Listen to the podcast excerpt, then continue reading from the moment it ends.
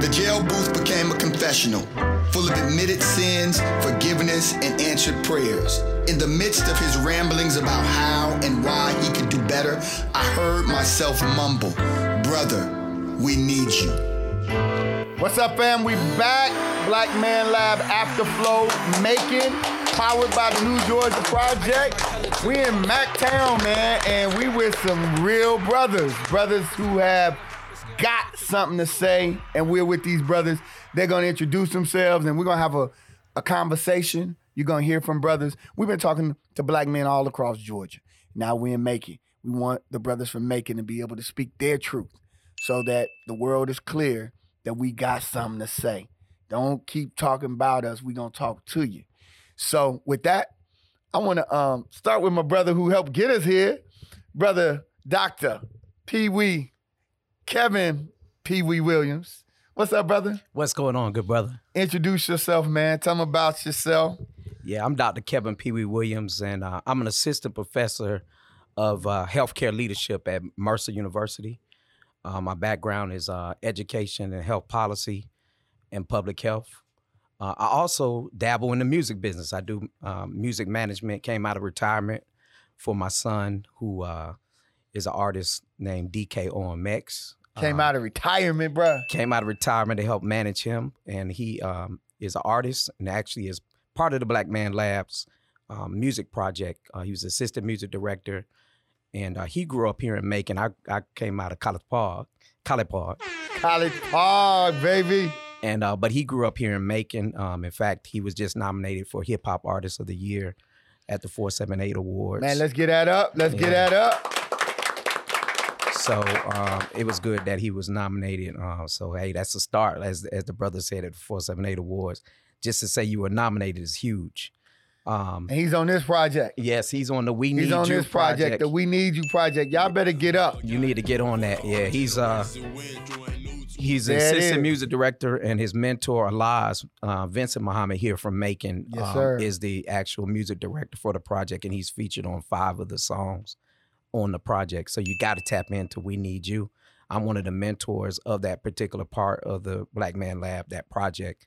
Uh, we we meet weekly on how we can expose um, this great music and our work to other people. But just so excited to be have the Black Man Lab here in the 478. 478. Real quick, uh, been married how many years? Yes, uh, it'll be 25 years uh, in June. All right, all right, all right, all right. And um, you know, y'all all invited. I throw a big one on the Fourth of July. I mean, not to celebrate the Fourth of July, but just uh, that's just the time most people could be off work and come by. Um, and because I'm always rocking the uh, Juneteenth with uh, brother Muhammad. That's right. at the park, so um, we do a Fourth of July. We're gonna celebrate our 25th there. So um, please come and celebrate with the, with the fam on that. No doubt. Y'all invited. No doubt, no doubt. Thank you, Doc. We appreciate you. We love you, man. Love you too, love, brother. Love the work you've been doing. Yes, sir. Um, we're gonna jump over here. My brother, first time we've met. How you doing, bro? I'm doing good. Good, man. Introduce yourself to the world, to the Black Man Lab world. Brothers all over the world want to know your name. Uh, my name is Carl Myers. I'm a community activist here in Macon. Uh, my story is I did 12 years in the Georgia uh, prison system, came mm. home, um, and just started teaching my whole reformation process and what I've been through and how I got out of that state of ignorance and um, filled my life with knowledge. And from that knowledge, a lot of manifestations came. Um, primarily, I worked with Fathers Amongst Men, a nonprofit organization. Yes, sir. Here in Macon that works with young men. They do counseling, mentoring, take the kids to different places so they could experience new things. So you came home and you started serving.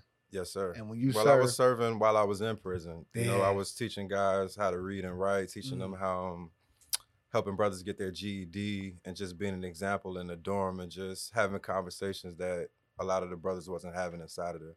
Yeah, yeah. Mm-hmm. We appreciate you, bro. No problem. Welcome home. Thank you, bro. Thank you for doing what you're doing. Thank you. For sure, for sure. Uh, you mentioned an organization. Uh-huh. I, I want to hear. We want to hear about the organization. You are also a part of the organization, the break it down for them, the Fathers Amongst Men. Men. Fred Sturtevant, co-founder of Fathers Among Men. Fathers Among Men is an organization that basically looks to find sustainable solutions for our community, but from the lens of fatherhood. Because if you look at all the societal ills that we have, all of them are positively impacted when the man is inside the home or there's a male figure that's actively involved. If you look at teen pregnancy, dropout rates, violence, all those things change when we have men involved. And the way that we address that is we deal with fathers' rights and having space for men to come together, like a brotherhood luncheon and those activities. But with anything, you got to have a long term solution. And our long term solution is mentoring our youth.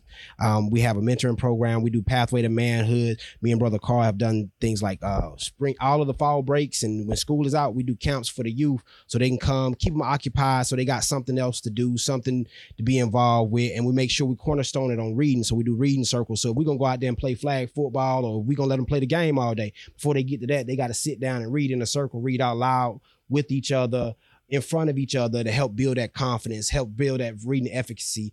And also it gets them to be more comfortable. And we've watched their grades get better. We've watched them improve. And we give them some time to be themselves. Like we might let them camp out, let them get the ox cord and they out there burning some stuff, having a bonfire. They may be out there doing whatever, but they get their own space and their time. And by using that, they end up uh, holding each other accountable and start that. Because at the end of the day, what I tell them is we won't be there when they got to make them hard decisions. The parents won't be there, the coaches won't be there, won't, won't nobody know what's going on except for their friends, their siblings, and their cousins. So if we teach them to have accountability accountability amongst each other, then we we starting to set them up for success.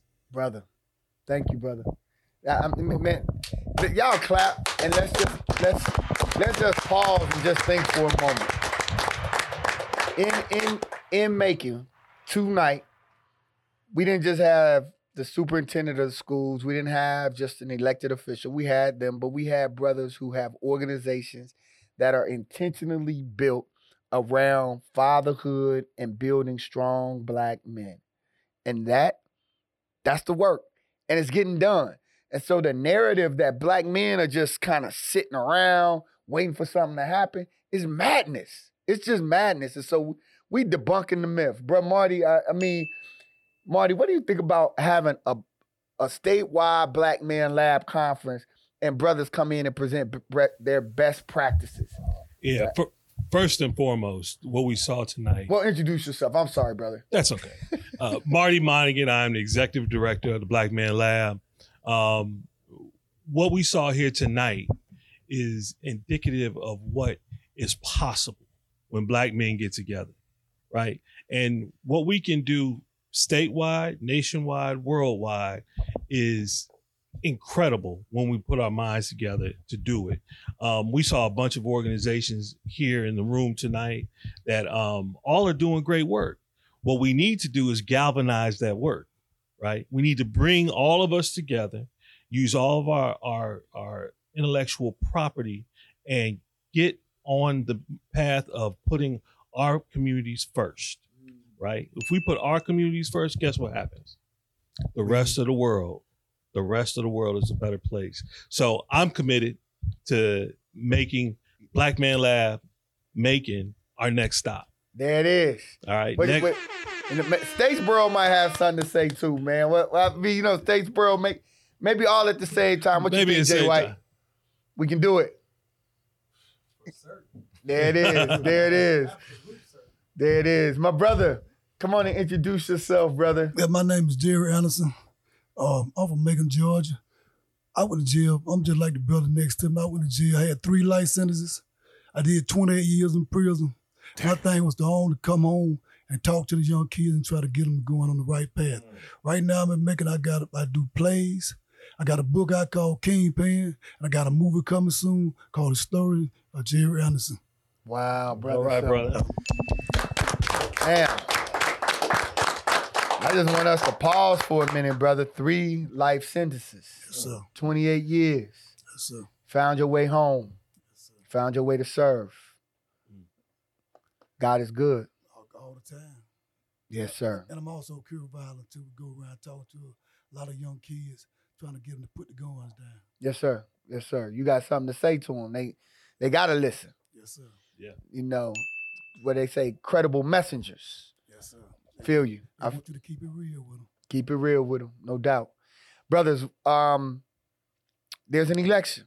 We can't get around it, right? I don't want to get around it. I really want us to just what is it that in a just a couple of weeks when there's this election, what is it that you want elected officials to know about what we need, right? Y'all are working. Y'all are in these spaces with young black men all the time. What is what is it that's up on your priority list in terms of what this election can deliver to support black men? I feel like this election could deliver a lot. Um, I think that as a community, as black people, we need to put our agenda on the table. And then we have to collectively have representation to speak on that behalf. Mhm. Not the different voices, but a said person that's gonna represent us as a whole. Yes, sir. And um after that is done, we need to hold that person, whoever it is, in position accountable for the things that they said that they was going to do in the beginning and then once we make our agenda have them um stand on that Yes, sir. We have students here from Southwest. Southwest High School is in the house, and um, education. How how critical uh, is education in this election? How how critical you know would it be, and and what do you think is necessary to support the education of these young people that are in the room? I think we still need to continue to put the resources in to make education affordable beyond K through 12. Mm. Um, you know, the the push to forgive student loans is a critical piece that we need to continue to push and not feel like we should be backed into a corner and feel guilty about taking um, that opportunity. Um, corporations uh, get write-offs all the time. Um, we need to put the investment in allowing people to forgive a good amount of their student loans. Um, I sit in a position where I teach uh, working adults, and we have just started um, a partnership with Bibb County through Dr. Sims in our relationship where we are uh, offering a discount for his students' parents Mm. to come back and get their undergraduate and graduate degrees. So um, Got you. we are very excited about that, and that's the kind of energy we need um, to allow. Uh, you can you imagine a kitchen table where you know mom is working on that degree she tried at a, at two or three other schools, and now is sitting there doing their her homework as her young person does their homework, There it is. and it's building the whole family. yes, sir. Uh, that's critical. So I'm I'm all about pu- public health policies and education policies that will value and empower the family because the civil rights movement or the movement starts in the family and it goes goes beyond. Appreciate you, brother. Appreciate you. Um, jump in. What's number one? What's what's a high priority investing with this from this government? I mean, taxes are paid.